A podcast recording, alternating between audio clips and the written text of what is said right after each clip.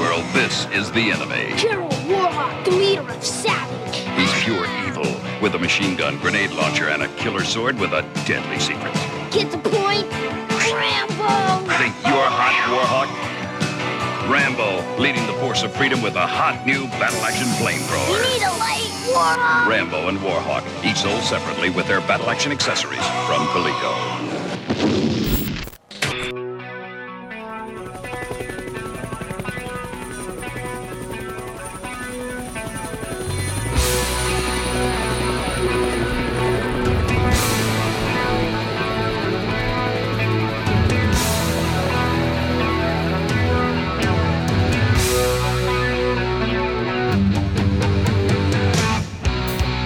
Welcome to the inaugural episode of Pump Action Podcast. We are bringing to you a uh, what, what would we say, like a celebration, maybe celebration homage. an homage, yes, to some of the movies that we grew up loving, the '80s, '90s, the young aughts. And today, and today.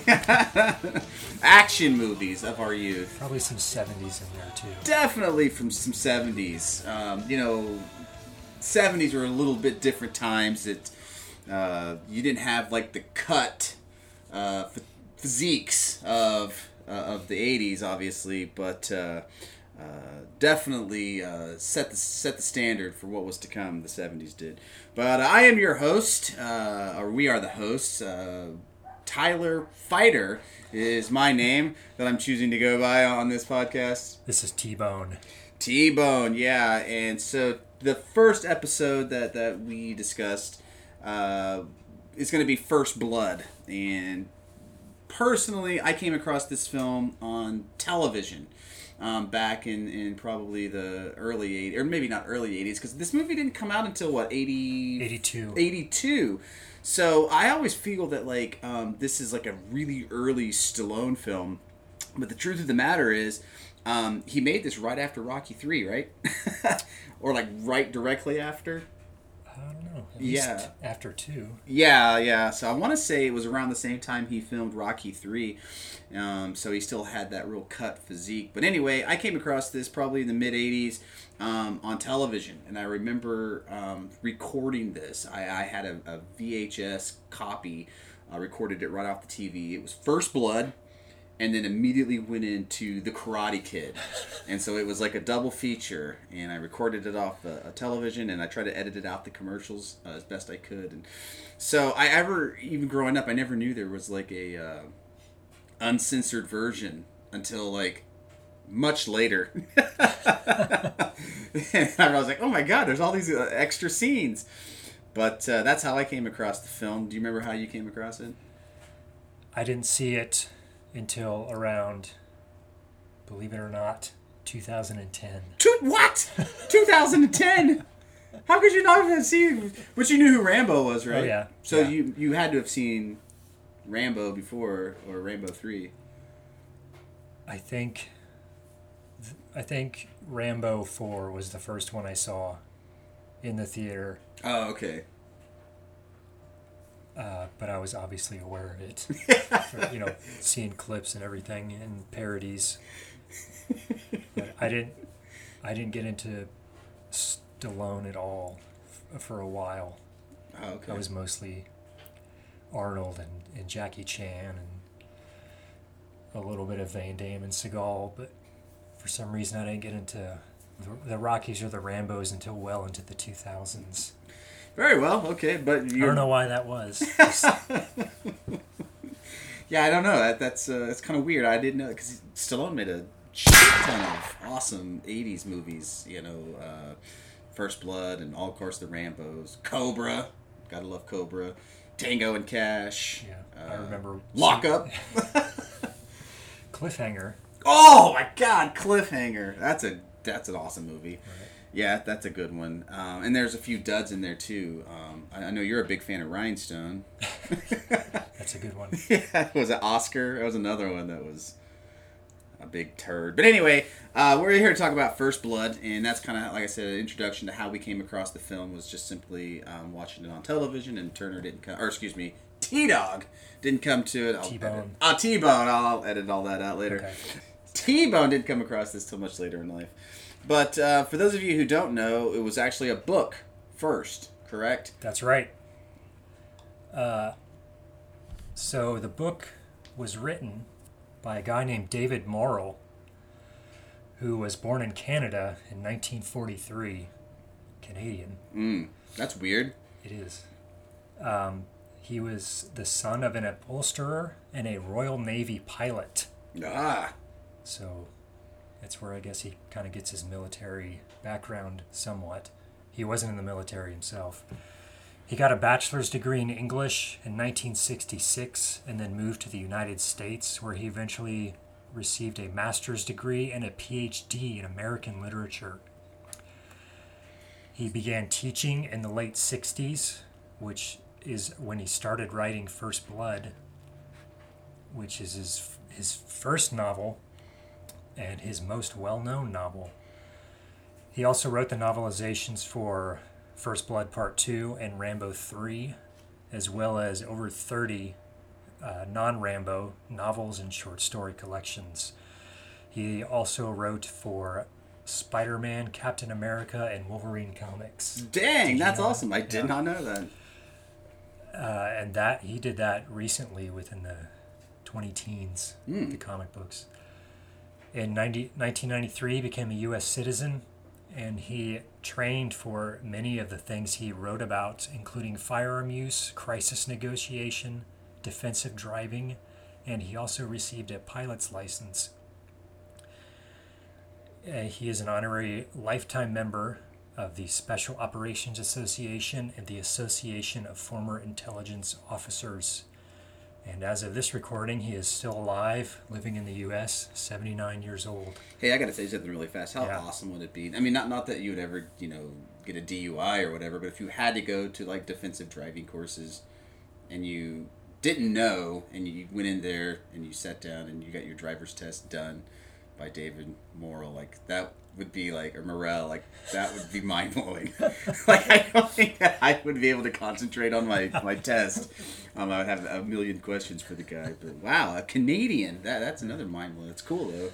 Uh, so he started writing First Blood in the 60s. It was, he finished it. It was published in 1972 by publishing company Rowman and Littlefield. It was inspired by stories that David Morrell heard from his university students that had fought in Vietnam. It was also heavily inspired by another book that he had read called Rogue Male by Geoffrey Household, which was published in the 1930s. Uh, Rambo, the character, was so- also somewhat inspired by World War II hero Audie Murphy. In the movie, his name is John Rambo. In the book, he never gets a first name. He's just known as Rambo. Which, did they talk about this in the uh, the commentary? It's named after an apple. No, I don't believe so. He was trying to come up with a name for the for the hero, and his wife came home with some apples, some Rambo apples, Rambo and apples. that's where he got the name apparently. Okay, from here on out, I'm only going to be eating Rambo apples because I feel that's going to give me the strength. I've, I've never seen them at the store. I think They've, they've got to be huge. I can't imagine them being tiny apples. like grapefruits. yeah, that's like grapefruits. They're like ripped apples. Like you can't even bite into them because they're just like fucking meaty. Uh, That's awesome. So y we both read the book a few years ago, right? Yeah, so yeah. It, the book mostly follows the same plot as the movie, but Rambo is a lot crazier in the book, and he kills a, a whole bunch of people. uh, and the other notable difference in the book is that Rambo and uh, the sheriff Teasle both die at the end. Yeah. Um, despite it being his first novel, it received generally positive reviews. It was published ultimately in tw- 26 languages. And uh, I don't know if it's technically still in print, but it's pretty easy to get. So, Yeah. very successful novel 50 years later. Um, so interestingly, here's a little trivia. I don't know if you heard about this one too. Oh, I love trivia. So he dies in the book Rambo, and in the movie he lives. Spoiler. uh, and David Morrell wrote the novelizations for Rambo two and three. So in Rambo two, you know, there's that huge plot hole of how how does he die in the book and live in the movie and still have a part two. So if if you look in the novelization of Rambo 2, First Blood Part 2, in the very beginning, there's a, just a note that says uh, Rambo dies in the book, but he lives in the movie. and then it just goes on into the. It's like, yeah, you know what? Who cares? Read the book. Yeah. Have fun. That's awesome.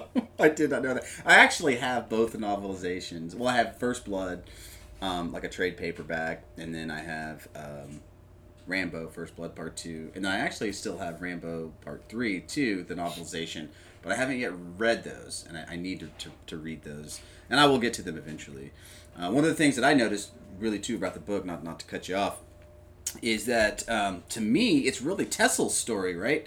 Um. It's all really about how um, he, he is a Korea Korean war vet, and a lot of people kind of refer to that as, as the Forgotten War. And um, at the time that the book was written, or you know, uh, Vietnam was always in the news. It was like one of the very, it was the very first televised war that was brought right to your living room, and so um, these Korean vets kind of were like a little, what would you say, like not jealous, but like they, they felt forgotten and they were angry Right. um, that there was so much press going on about these Vietnam vets, and so in the movie you don't really get a whole lot of that. I don't even know if it's even mentioned that he's a Korean. Maybe I think he when he's talking to um, Troutman, um, he is uh, he mentions that he's a Korean war vet, but in the book it really goes into a lot of detail about um, some of his time in Korea, some of the war stories that he had, and then kind of coming back and like he said, feeling forgotten. So a lot of anger, a lot of resentment there, and he takes it out on Rambo.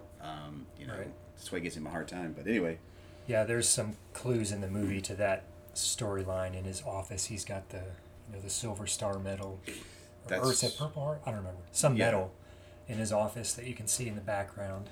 So there's some definitely some clues there. Uh, so going on to the movie now. Um, pretty much since the book was released, they had been since 1972 they had been trying to get a movie made about it. So throughout the 70s, it, it was just ongoing. Um, the rights were being bought and sold. Production companies were coming and going. Scripts were written and rewritten. People were getting cast and uncast. Um, the s- basic script that kind of forms the movie that we got was written in 1977 and uh, in 1981 the director ted Kotcheff Kotcheff I don't know. Uh, he had he had actually been involved off and on since 1976 Hmm. uh, and he finally did get the directing role in 1981 and he offered the role of rambo to sylvester stallone who read the script within a couple of days and accepted the offer pretty much immediately. And this was right after Stallone had gotten huge from the Rockies, one and or two, Yeah. and or three, whatever was out by this point. So he was a kind of a huge star at the time. Um, and because of his involvement, it was actually the movie after 10 years of development hell, it finally kickstarted it into getting made for real. Um, so by this time, the 81, 82, uh, the, the Vietnam War had been over for since 1975, and the U.S. involvement had been over since 1973. So, you know, the uh, a lot of the uh, protests and resentment and kind of controversy was starting to die down a little. So, I guess they felt more comfortable getting the movie actually going at this point. Um, Stallone also had enough clout to rewrite the script, and he wanted to make Rambo less violent and more sympathetic, which is obviously what happened. Uh, in the film, only one person dies, as opposed to the dozens in the book. Yeah. and uh, it's pretty much an accidental death. Ram- Rambo doesn't even really kill anyone. hmm And of course, in the film, Rambo survives, which we already talked about, and sh- the sheriff survives. Uh, so once Ram or uh, Stallone was on board and they had the script and everything, they. Or why don't you talk about some of the weird casting you were telling me? Oh yeah. So um, I mean, Stallone had always. I don't know if they kicked around anybody else for for Rambo, but um, one of the first actors I was actually hired, and I know they filmed scenes for was um, Kirk Douglas as Colonel Troutman, and um, I guess the first day on the set, like Kirk Douglas was like demanding that they change things and they he wanted to like um, change the script up to where like um, he Troutman like joins Rambo and they he had this whole scene like played out where um, they're riding on top of like these trucks and they have their these headbands on and they're like waving flags and they're like driving through the town. And um, I guess the director was like, "Yeah, like no, it's not the kind of movie that we're making." So he threatened to quit. Uh, Dirk, Kirk Douglas uh, says he's going to quit, and the director's like, "Okay, we'll just quit." And so he quits the film, and um, I guess then they found um, Richard. Uh, oh my gosh, what's his name? Richard Crenna. Crenna, yeah, Richard Crenna, uh, on Broadway, and um, somebody had mentioned that he was doing a play at the time. And anyway, long story short, it all comes together, which I'm glad. Uh, Richard Crenna is amazing in this film. I mean, he is awesome, and I can't imagine um, anybody else playing that role. And uh, but somewhere out there, in a locked in a vault somewhere, has to be those the, the the film parts with with Kirk Douglas as, as Colonel Troutman. Which, if, which is if you notice, um, and I didn't even really notice it either um, until uh, the most recent viewing. Troutman's uh, suit that he wears is too big. It's way too big for him, and the reason why is because that was Kirk Douglas's. they had it made for him and his size, and so um, they didn't have time to do any kind of alterations on it. So that's why he wears a trench coat a lot of the time, um, to kind of hide the fact that the suit that he's the dress suit that he's wearing is too big because it was Kirk Douglas's. So yeah, there's another little interesting. That's weird because Kirk Douglas seems like he'd be a tiny man. yeah, yeah. Doesn't seem very. Maybe Richard Crenna is really tiny. Yeah, must be, must be. So anyway, Um, yeah, there's a. You can go on Wikipedia or something and look at the casting. There's some crazy. I think John Travolta was involved at one point. I would, There's I could see that. I could totally see a whole that. bunch of crazy casting choices that they were trying to go for. Anyway, My head. Watch the head. so they filmed it in uh, uh, Canada. Uh, the book, by the way, takes place in Kentucky. Yeah, yeah. So they changed the uh, location of the film to shoot in Canada. Um, the budget, it was filmed in early 90, uh, 82, 1982 with a budget of $15 million, which is about 44 million in 2022 dollars. The uh, original cut was over three hours long. That's the cut I want to see. I want to see that cut. And according to Stallone, it was awful. and he wanted, he literally wanted to um, buy the rights of the film and destroy it after Really? seeing that three hour copy because he thought it was going to ruin his career. Really? Uh, so I want to see the three hour terrible cut of First Blood. I wonder what else they would have added to stretch out the because it's only like ninety minutes long. I think. Yeah, it was, they pretty much cut it in half. Golly, I wonder what else they could have added to that. That would. I don't know. Maybe. There's not, I mean, if you're the book, there's not many extra scenes. No, to like pad it out that much. Yeah. So I don't know. I mean Rambo's in a cave for like most of the book. Um, so anyway, yeah, they got it down to just over an hour and a half, and that was the version that was released on October twenty second, nineteen eighty two. It was number one at the box office for three weeks in a row. It was the highest October box office gross for a film up until then, up until 1982. I don't know what broke that record. I didn't really look into that. Doesn't matter. Yeah. It, it uh, grossed $51 million domestically, which is about 150 million in $22.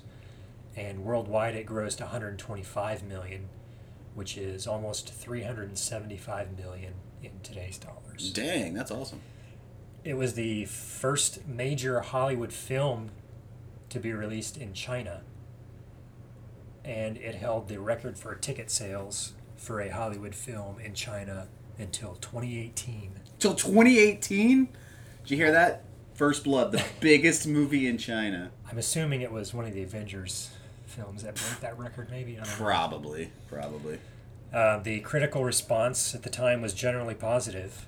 Or Rambo 2. Maybe it was Rambo 2.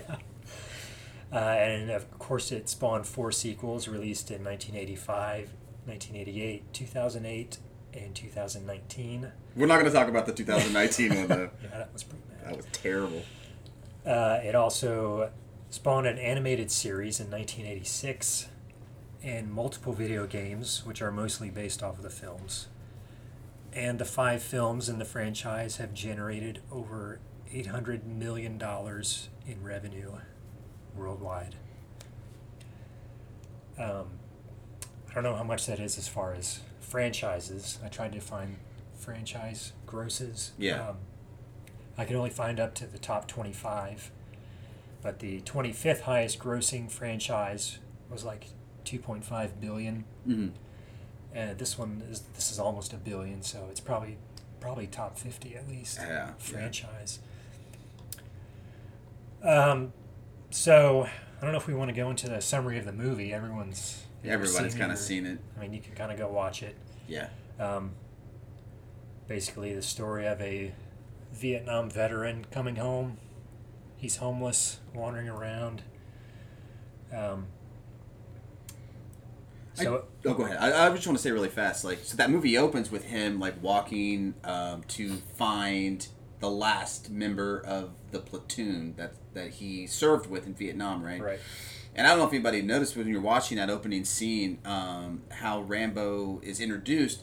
He's almost introduced kind of like a child, right? Like, to me, like he's kind of like, hey, you know, like uh, uh, Danforth or whoever he's looking Right. for, and you know, he's like, oh, he's, he's, here, and you know, this is his address. Look, that's me, and he's, you know, he comes across like really um, childlike or very Right. innocent and kind of I don't want to say bubbly, but he's not like a machine. Yeah, yeah. But the minute he finds out that um, is it uh, Danforth, I'm probably wrong on that. Um, but he, as soon as he finds out that he's dead, and that Rambo is the last living member of that platoon, that's when like the light. He immediately like goes into like um, like self. Well, what am I trying to say? Like. Uh, he, he lock he locks in within himself. You know what I mean? He like shuts down. The, the even the facial uh, features change. He becomes cold and kind of, you know, stone cold. And uh, Right. anyway, so uh, yeah, so he's introduced as kind of like this playful character, and then that doesn't last very long. And, and then yeah, he kind of like you said, he kind of wanders around the, the town. Um, he wanders into like this little small. I think it's set in Montana in the movie, even though it was shot in Canada, right? Uh, it's, I think, Washington, right? Is it Washington? Washington. Something like that. Some up Pacific Northwest or somewhere. Right. Anyway, um, but yeah, he's like walking down this road, and then that's where we are introduced to Sheriff Tessel, who picks him up, and was like, uh, you know, we don't like your kind here. Uh, and again, that sort of like goes back to um, not necessarily, um, you know, him being a vagrant, but more of him being a Vietnam vet because of Tessel's kind of disdain for that. Yeah. Um, so the back the background for that kind of you know that the way that those characters interact. Um, you know, at the time there was a lot of homeless Vietnam vets, and there were all you know like today there were also people pretending to be Vietnam vets. Mm. So try you know trying to take advantage. So there's kind of like that whole is he is he treating him bad because he's a Vietnam vet, which he might because he's a Korean vet, or is he, you know, think that Rambo is kind of a, a fraud pretending to be a Vietnam vet? Yeah. So there's kind of a whole lot of various subtext as to why he's being treated the way he is. Yeah. He's like picks him up and he's like, "What are you? what are you doing?" He's like, uh, "You take me to get something to eat." And then like he drives him on the other side of town, and then drops him off. And it, my favorite shot in the whole movie is Tesla's kind of like, you know, see you later. Like there's a road, you know, a town like up the road or whatever, a cafe like five miles down the road. See you later. And he like turns around and drives off, and he looks in the rearview mirror. And my favorite shot in the movie is when he's walking it back across that bridge, because he's so pissed off. Like at that, like that's when he's like, "Oh fuck this and fuck this town." He's walking. He like put, pops his collar up. He like you know takes his duffel bag. He like you know shoulders it, and he heads walking across that bridge again. And that's when like Sheriff Tesla like does like a U turn and then like picks him back up. He's like, "What's the matter with you?" Da, da, da, da. Put your hands on the hood. Put your hands on the hood. But it's that point where we get the very first glimpse of something that becomes part of Rambo iconography, and that is what you know. The knife Oh yeah. the survival knife. now, um, on the commentary of, of the DVD that I have, it talks about like those aren't real real knives. That was just something that was made for the movie. Um, they had to have to figure out a way for Rambo to like like how could he get fire? Like how could he get you know da da da da da? How could he you know cut the tree limbs and carve everything? So that's why they gave him that knife. But um, prior to this movie, survival knives were like they weren't around. they didn't even have a name, I guess. Um, and so with the compass and all the shit inside of it, like Right. that was something that was made fabricated completely for the movie. Huh. Um, and so uh, yeah, so we get a good look at that knife. But then he gets picked up for vagrancy. Um, he's taken to the uh, just kind of a quick run through. He gets taken to like the police station, and um, he's you know completely like uh, you know resisting it all, like not even getting his fingerprints taken, and he's like you know um, being very standoffish. We also see a really young David Caruso, which I thought was I, I can never like as soon as he comes on screen, like I cannot take my eyes off of him because it's just like that shock red orange hair, but. This also counts as a Christmas movie, by the way. it does count as a Christmas movie because they don't. Nobody ever says anything, but there's Christmas decorations all over the town. yeah, that is you true. can watch this at Christmas if you want. yeah, fuck Die Hard. This is your go-to new Christmas movie. But anyway, um, but then like he's like getting like hosed off, and he's getting like deloused and, and all this stuff. Um, and then they're gonna shave him, and this is where he kind of like starts having that flashback moment. Right. Um, and there's that one real asshole cop uh, that when the escape scene, he like elbows him in the face. He legitimately like broke that dude's nose for real. Like they, they said like that the bandage like across his nose like that was all like that wasn't makeup like that was all legitimate. Oh, and he's got it for the rest of the movie. Yeah, he has it for the rest of the movie. so like yeah, so he's gonna shave him dry with like a straight razor, and then Rambo flashes back to like his time spent as a POW in um, Vietnam, and there's like that really like super like uh, intense scene where he's like slicing him across the chest and he's like bleeding, and um, he has a cool mustache. Rambo has a fucking sweet ass mustache. remember I would ride it. I would ride it. I, I would definitely ride that. But um, yeah, and then he like flips out, and um, he actually does um, what again listening to the commentary. He actually you know to escape that they brought all the stunt team in there, and he was like, how would and they brought in like a. a not a green beret, but like a Navy SEAL or something, some higher military special ops group, um, and said like, how would you like how would how could somebody legitimately escape this? Like, what would it look like? And so he walked him through it. Like, this is how we would do it. And so like all Complete of with the a sliding kick. well, it is Hollywooded up a little bit, but um, as far as like the moves that he used, like um, the throws and like using his head like a headbutt, um, where he gouges the dude's eyes, like that is like all legitimate like ways that you would um, truly escape in a situation like that. And of course, they had to have him like um, just walk right out the door, just being a small town, you know. Um, and then he gets on a motorcycle once he's outside, and there's some sweet, awesome motorcycle chase through the town. Um, up Yep. close, um, Stallone did all of his own stunts for that. Um, obviously, like maybe when he's doing some of the off roading, like that's not him. But all those scenes on the motorcycle are mostly him, which I thought was kind of cool. And then um, he kind of flips the motorcycle. He like takes up off this like mountainside. And what I really love too is like the movie kind of starts to go dark right there, like legitimately like it becomes a darker film, um, even aesthetically, with like filters or whatever um, that they used to shoot it with. And because now they're they're like in Rambo's territory, like he's been in their territory this whole time. He's like a fish out of water kind of, and now he's bringing them into like his territory. And I just think that's so cool to think of it that way. But uh, what what do you think? Yeah, um, the later Rambo's, you know, two through five. Yes, they're kind of just big action movies.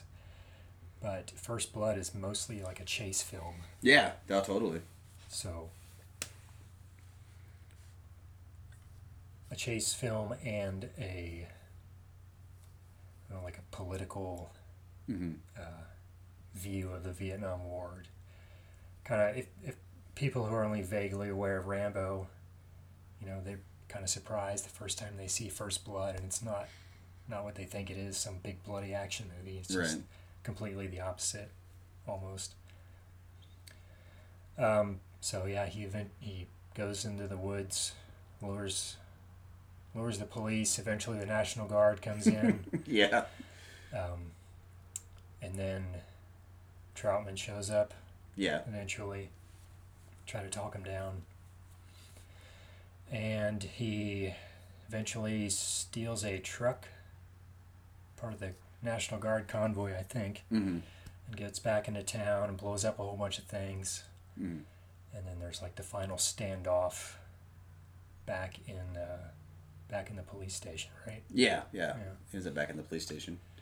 um, and he's kind of Rambo's kind of trapped and cornered in there. Everyone's got him pinned down, and that's when uh, Colonel Troutman comes back in, and he ends up talking him down, and that's when you get into the big, you know, the big final monologue of Rambo. You know, he has this big PTSD breakdown and hmm goes into the whole Vietnam veteran uh, issues that they were having and everything.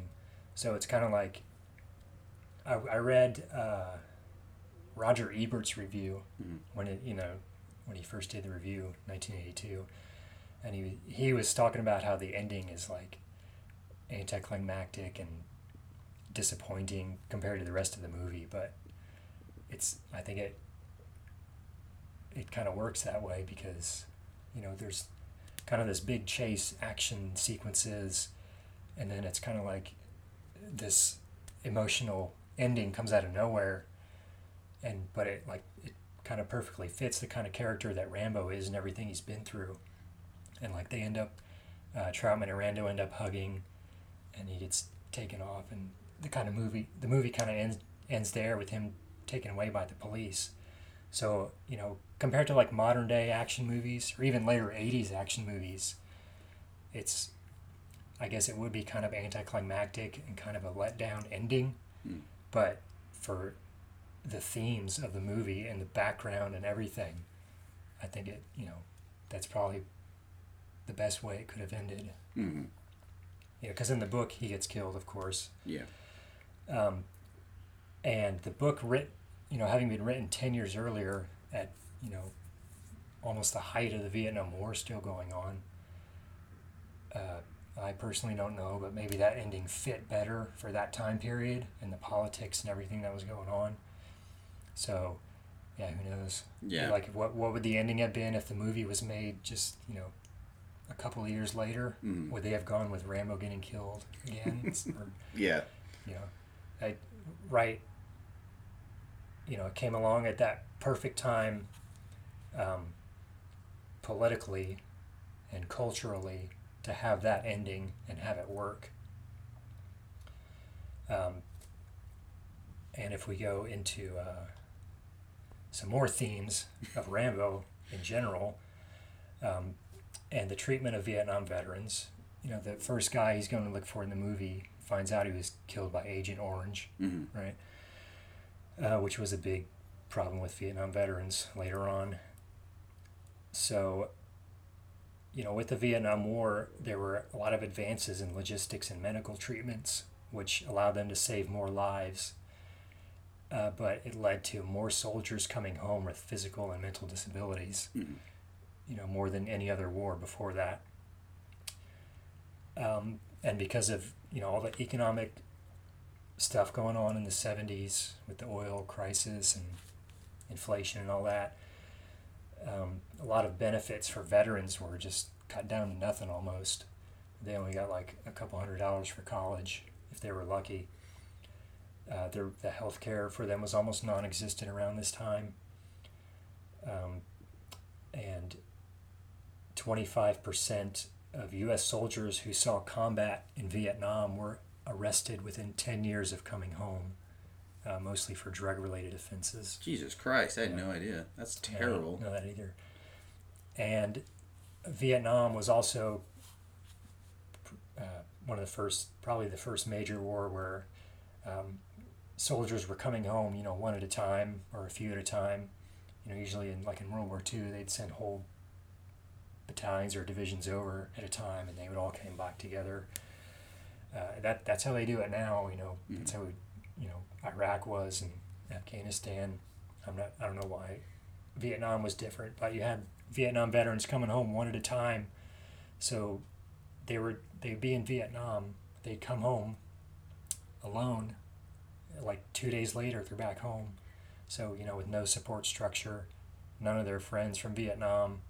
Nobody knows what they went through. No health care. No nothing.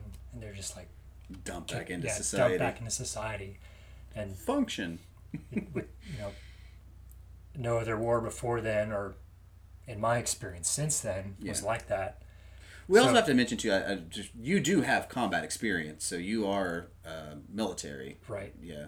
If you want to talk on that, you can at the end. But yeah, this is all coming from a from veteran himself. So right um but not vietnam vet I not a Vietnam veteran. Yeah. I'm so sorry.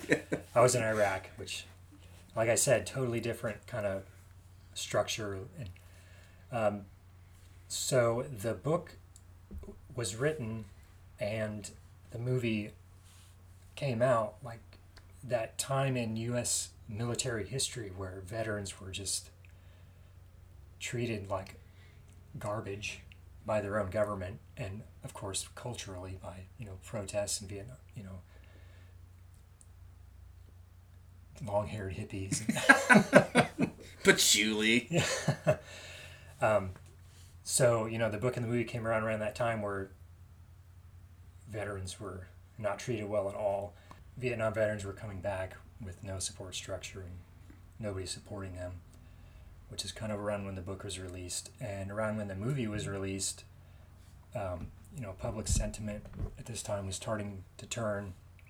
Uh, the VA was starting to starting to provide more support to veterans and you know a few years had gone by since the end of the war and people in general were becoming more sympathetic to Vietnam veterans and how they were treated and what they went through so like you know like we said earlier when this movie came out was right at that perfect time where people were becoming a lot more sympathetic to Vietnam veterans.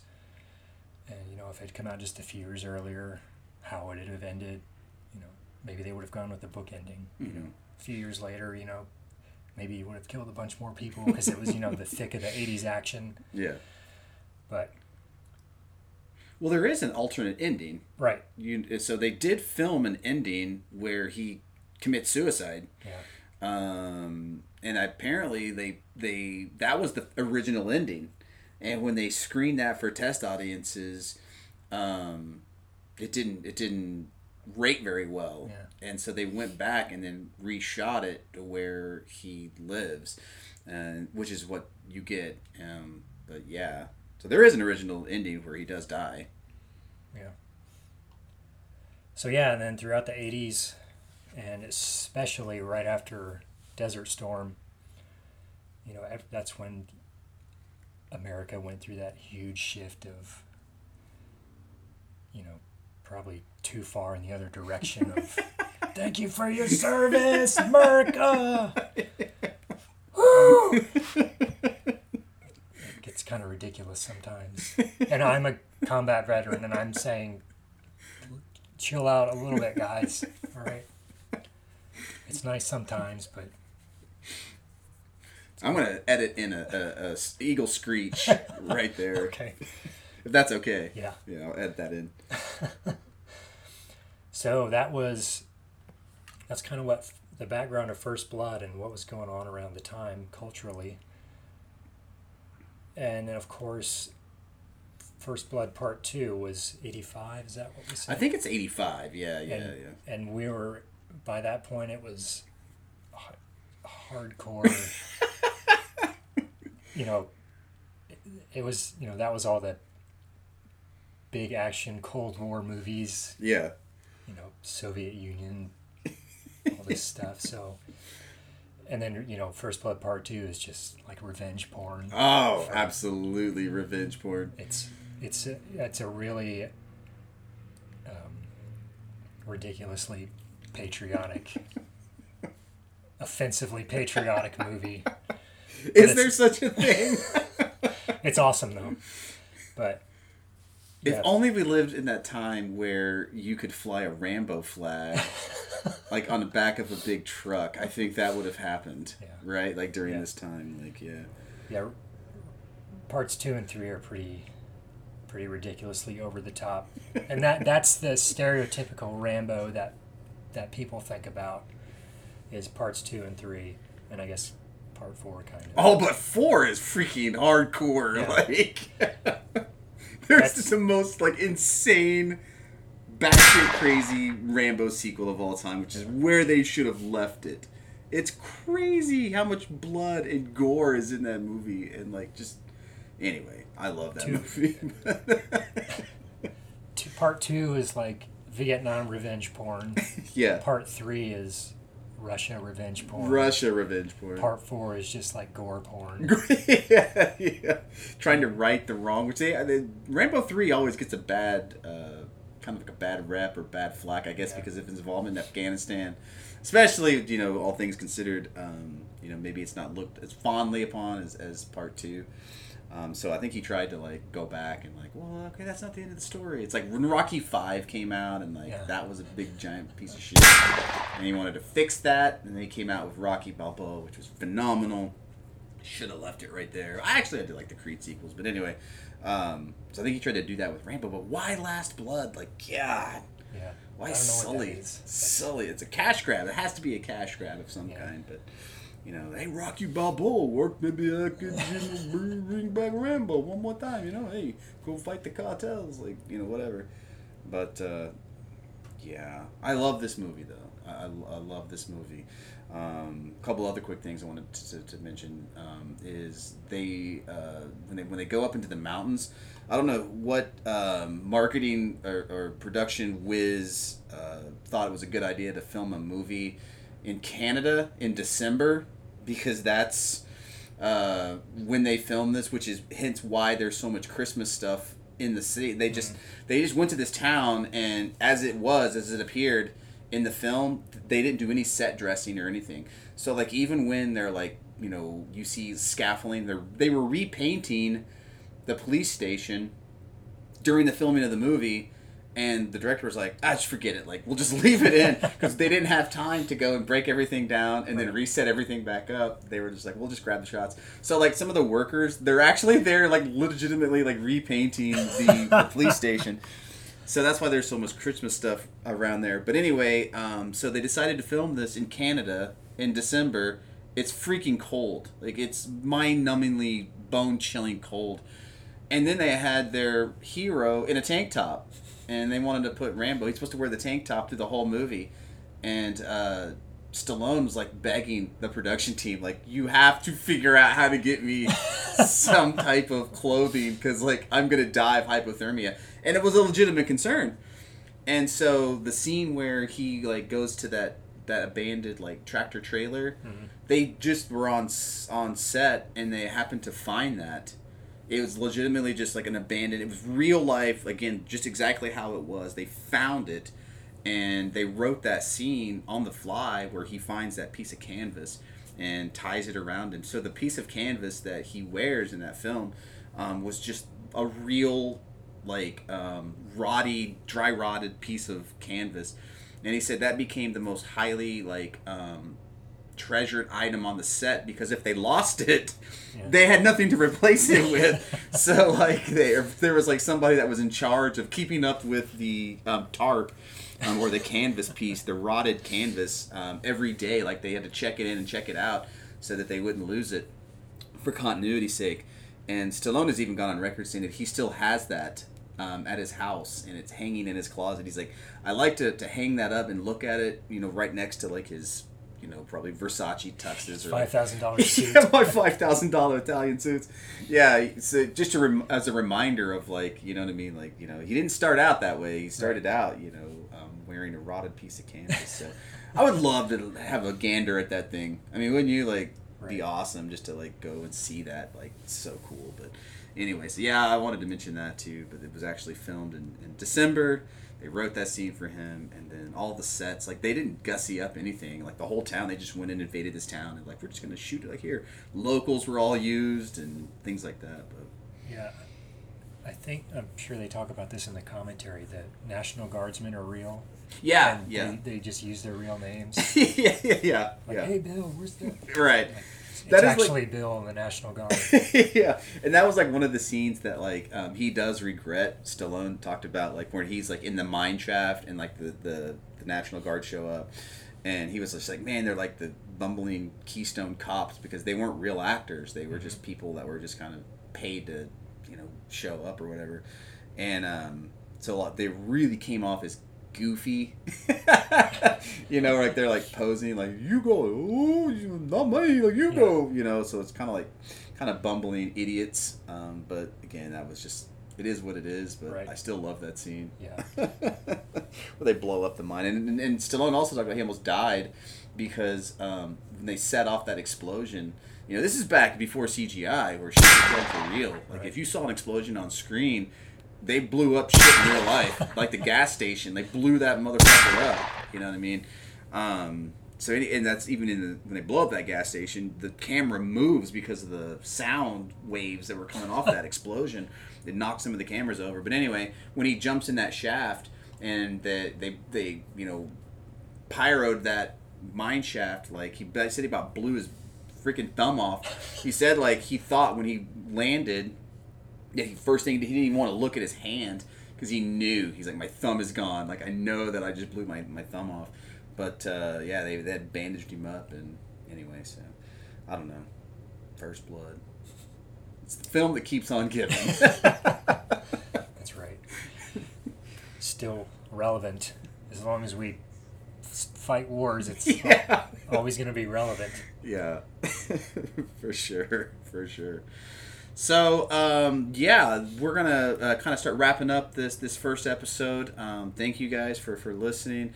Um, I hope you enjoyed this. Um, we here at the podcast, um, you know, we are, are we're, we're we're trying to make you listeners better people. Wouldn't you say? That's right. Yeah, but we want to make you a, a better uh, a, a better person spiritually, but most importantly physically. And so, um, if you love Rambo as much as we do, you have to try the Green Beret workout. Now, I eat Green Berets for breakfast. Let's just let's just say that I already eat Green Berets for breakfast, and I'm very hungry. But um, there is a workout, a, a Green Beret workout that, that you can do. Correct? That, that you you did some research on um, for if you're in the gym and you want to you know watch some Rambo and then you know hey I want to look like Stallone. I want that 12 pack. Um, how, how do you achieve that? Um, first, get some PTSD. Oh, so you got to see some heavy combat. Well, that's the hard part. That's the hard It's, it's all downhill from there. Uh, then go out into the woods for a couple years, uh, and you want to do a bunch of push-ups, push-ups. Hit that chest, hit those arms, tries. and tries. Uh, find a sturdy tree branch and do some pull-ups. Yes, yes. Uh, and then, of course, you'll be walking a lot. So that's a, that's a good leg workout and Yeah. cardio. Good Make sure you're wearing your combat boots too, like Muhammad Ali said. You're always wearing the combat boots. a full duffel bag for some extra weight. Yeah, yeah. Um, the running is optional because your your legs are getting a pretty good workout. Yeah, but we don't really do cardio anyway. Like that's that's for chumps. I mean, our, our version of cardio is, is what we, we like to just lift weights Faster. faster. Yeah, faster. That's our cardio. But go on. Um, and uh, running from the police. That's another well, that's yeah, that's true. uphill, uphill, Yeah, and straight uphill. and uh, through the mine mine shaft. Um, and that's pretty much your Rambo workout. Your Rambo workout. yeah, and you eat squirrels. A lot of squirrel meat. Mm-hmm. Um, the bat bat dodging the you know, your, Yeah. your fast twitch fibers. Dodge yeah. the mine bats. I love. oh man, I wish we had a video on this right now. We're doing the, the Rambo dodge. Uh, and then of course tree climbs Mhm. and cliff jumping into trees. And yeah, yeah. Um, And, and you can guarantee that if I do all of these things, that I'll have that back. You know, like when he's tying Rambo Part Two, where he's t- like tightens the Right. bandana and he like cinches it, and that back is freaking glistening, and it looks like fingers, like a road map back there. Fingers all over. Yeah. It will- yeah, you'll be all set to infiltrate the, the mu- Mujahideen. Whenever you say that, I think of Indiana Jones and the Temple of Doom. Now. Like I, it's my where my mind immediately goes. Monkey brains, delicious. but uh, yeah, that's that's a pretty good Rambo workout for you. Yeah. So so He make sure. did. I don't know if this is in any of the movies, but he uh, Green Berets also did a lot of swimming. Yeah, that's true. This is a you know a real life tip, not a Yeah. silly movie tip. I don't remember him doing a lot of swimming. Um, there's some wading and some water, and I think there's some some quick jump ups. Does he like- come out of the water at some point? Yeah, Part two, maybe. maybe. Golly, it's been a while. I'll have to go back and revisit that. He's in the desert, so I don't doubt that in part three. So I doubt there's any water scenes in that one. But when you're in Laos uh, or Saigon or wherever he's at, um, definitely some got to be some water shots in there. Maybe not of him swimming, but slowly rising from the water. Yeah. Weighted water rises. yeah. yeah. Add that one to your list. Weighted water rises. That's definitely good on the quads. Yeah. So anyway, well, all right. So that's that's it. We're gonna uh, close it out with uh, with that. Um, thank you guys for listening once again. Before we do, don't forget one thing: Yes. a good supply of body bags.